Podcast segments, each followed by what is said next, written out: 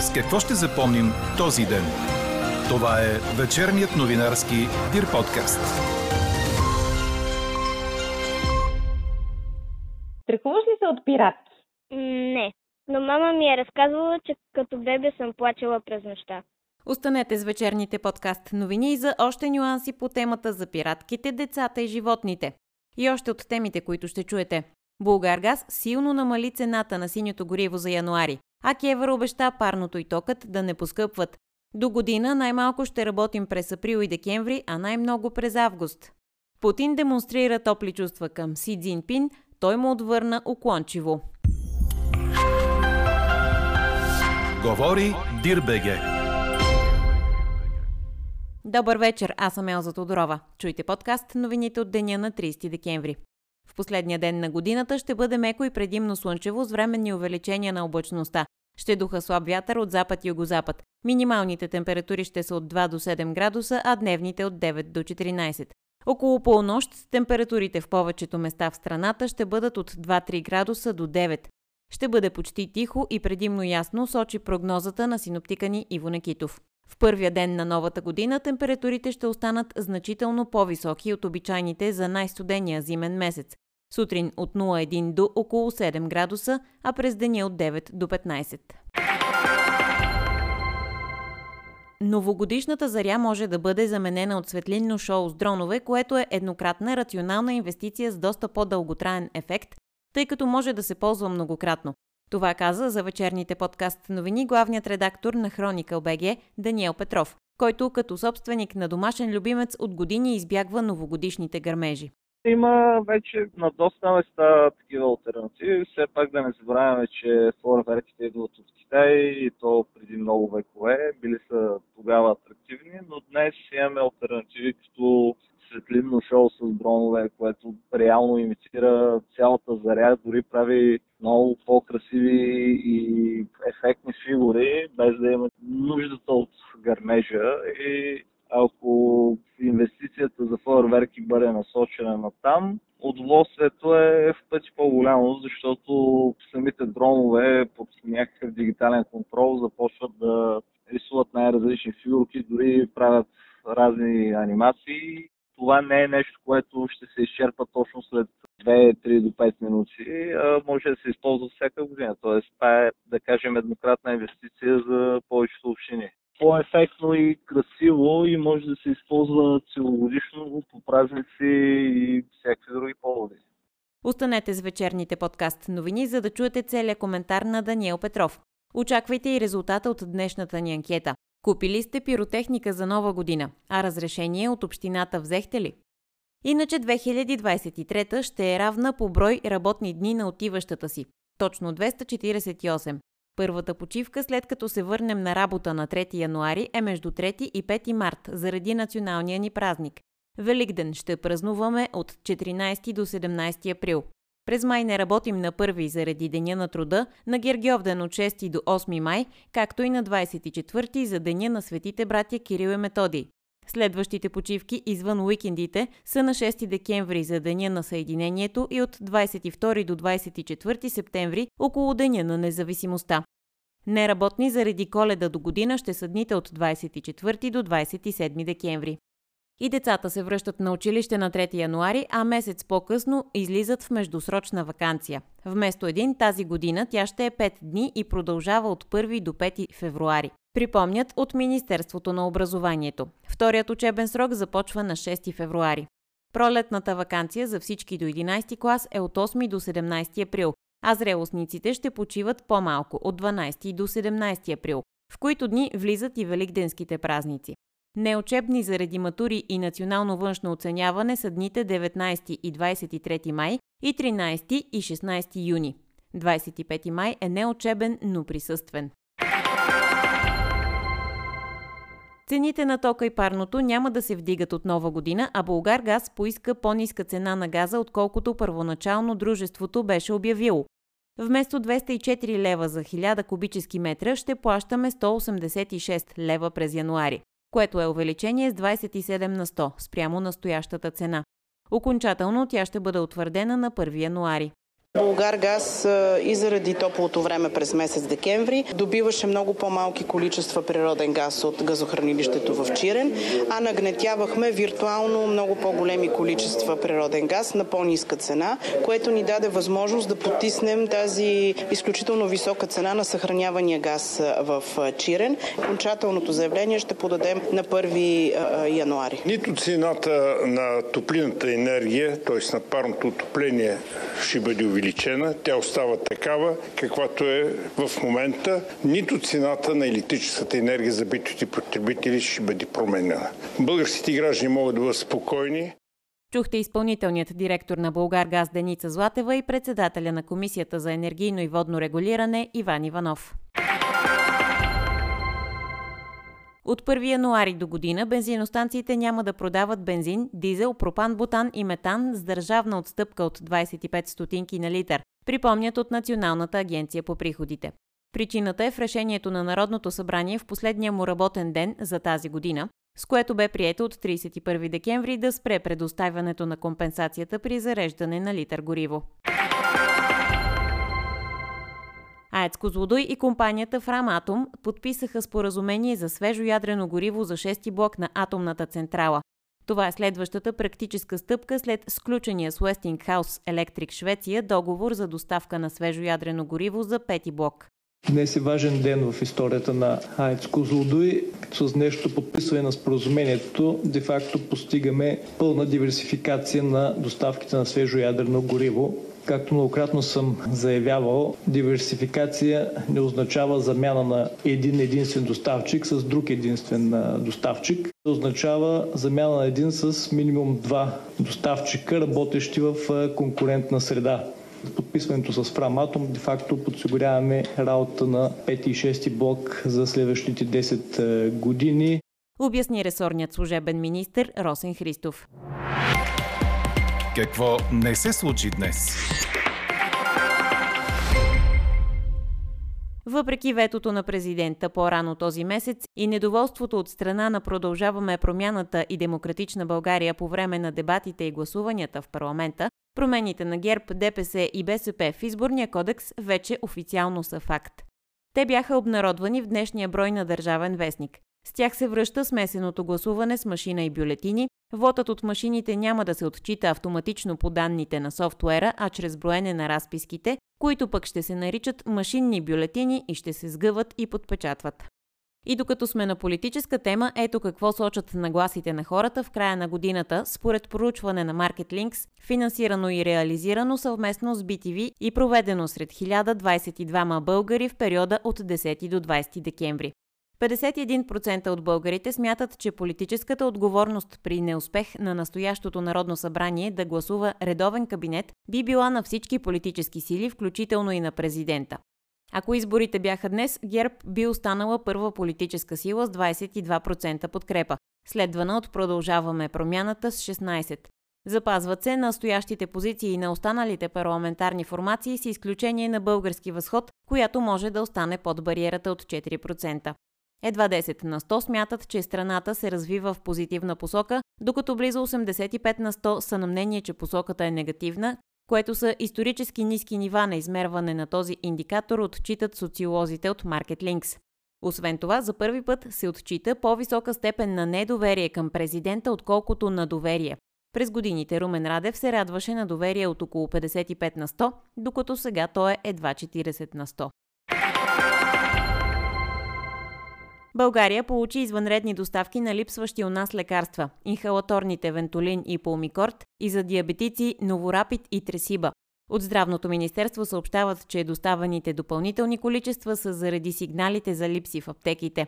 През януари се очакват нови доставки от същите медикаменти. Пловдивската полиция и прокуратура разследват снощното убийство в Куклен на 55-годишният Лабри Лятев. По първоначални данни мъжът е починал след нанесен побой при възникнал битов скандал. Има заподозрян извършител, който е задържан. 48 годишен съсед на Лятев. Руското посолство у нас обобщи основните външнополитически резултати от отиващата си година. На официалната си страница във Фейсбук дипломатите от Москва отчитат, че заминаващата си година се е превърнала за външната политика на Русия в повратна точка и е била концентрирана върху формирането на нова международна реалност.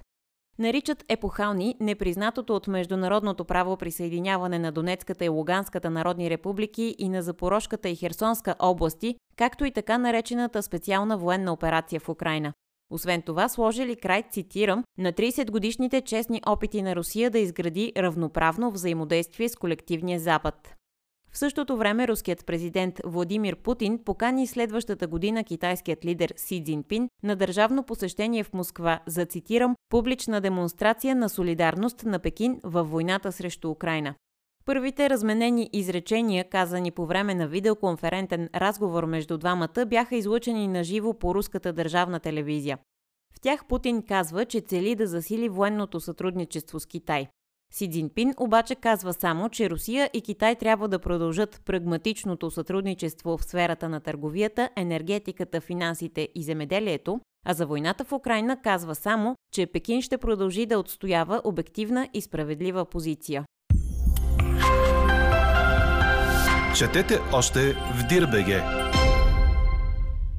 Александър Везенков е спортист на годината у нас в 65-то издание на анкетата.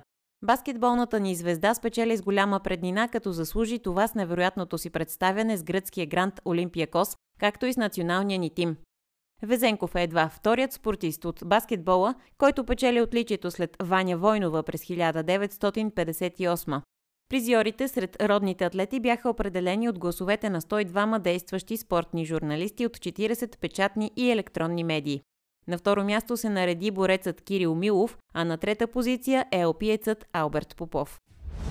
Чухте вечерния новинарски Дир подкаст.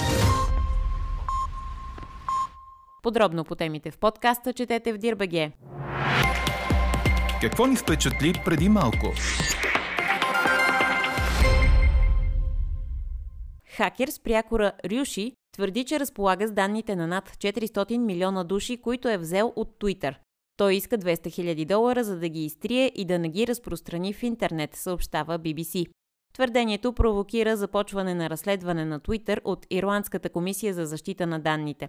Тя ще провери дали компанията е изпълнила законовите изисквания за защита на данните, както и за реакция при пробив.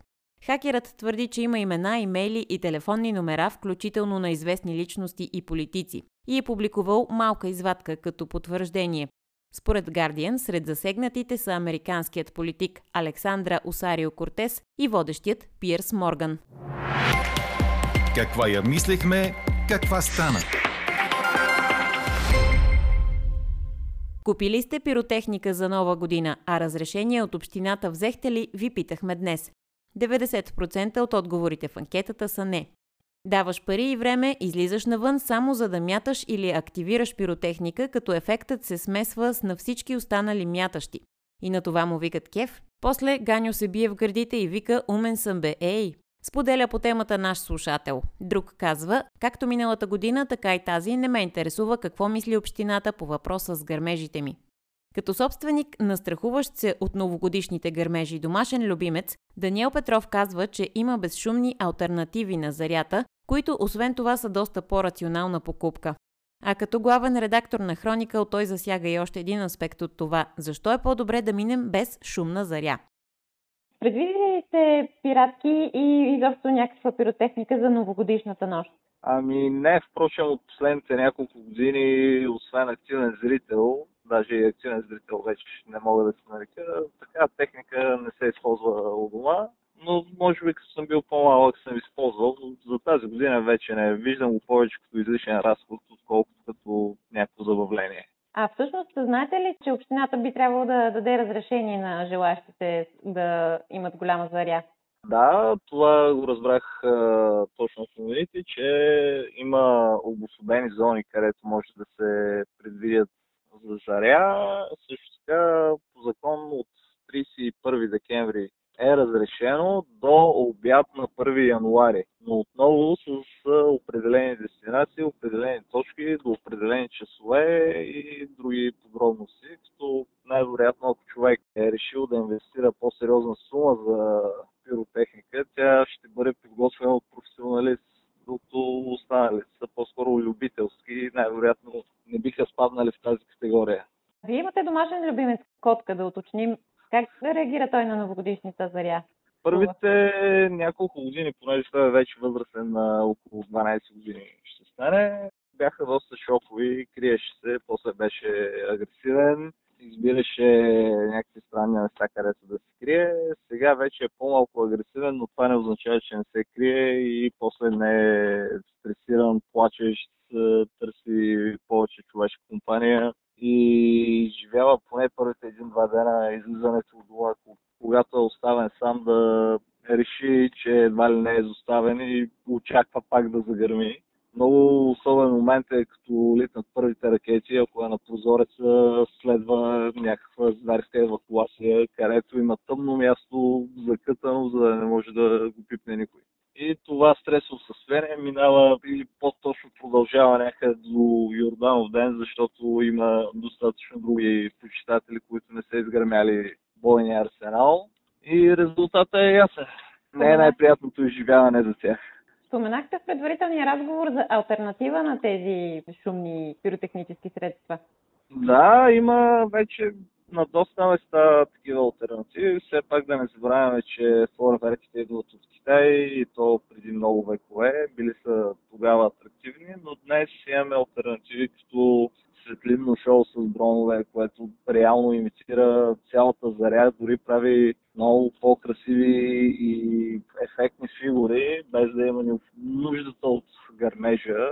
И ако инвестицията за фойерверки бъде насочена на там, удоволствието е в пъти по-голямо, защото самите дронове под някакъв дигитален контрол започват да рисуват най-различни фигурки, дори правят разни анимации и това не е нещо, което ще се изчерпа точно след 2-3 до 5 минути, а може да се използва всяка година. Тоест, това е, да кажем, еднократна инвестиция за повечето общини. И със сигурност е по-ефектно и красиво и може да се използва целогодишно по празници и всякакви други поводи. Някои столици също забраняват, европейски най-вече забраняват гърменето по нова година, като една от изброените причини, разбирам, че да не се страхуват и украинците, които избягаха от истински гърмежи, застрашаващи живота им в тяхната родина.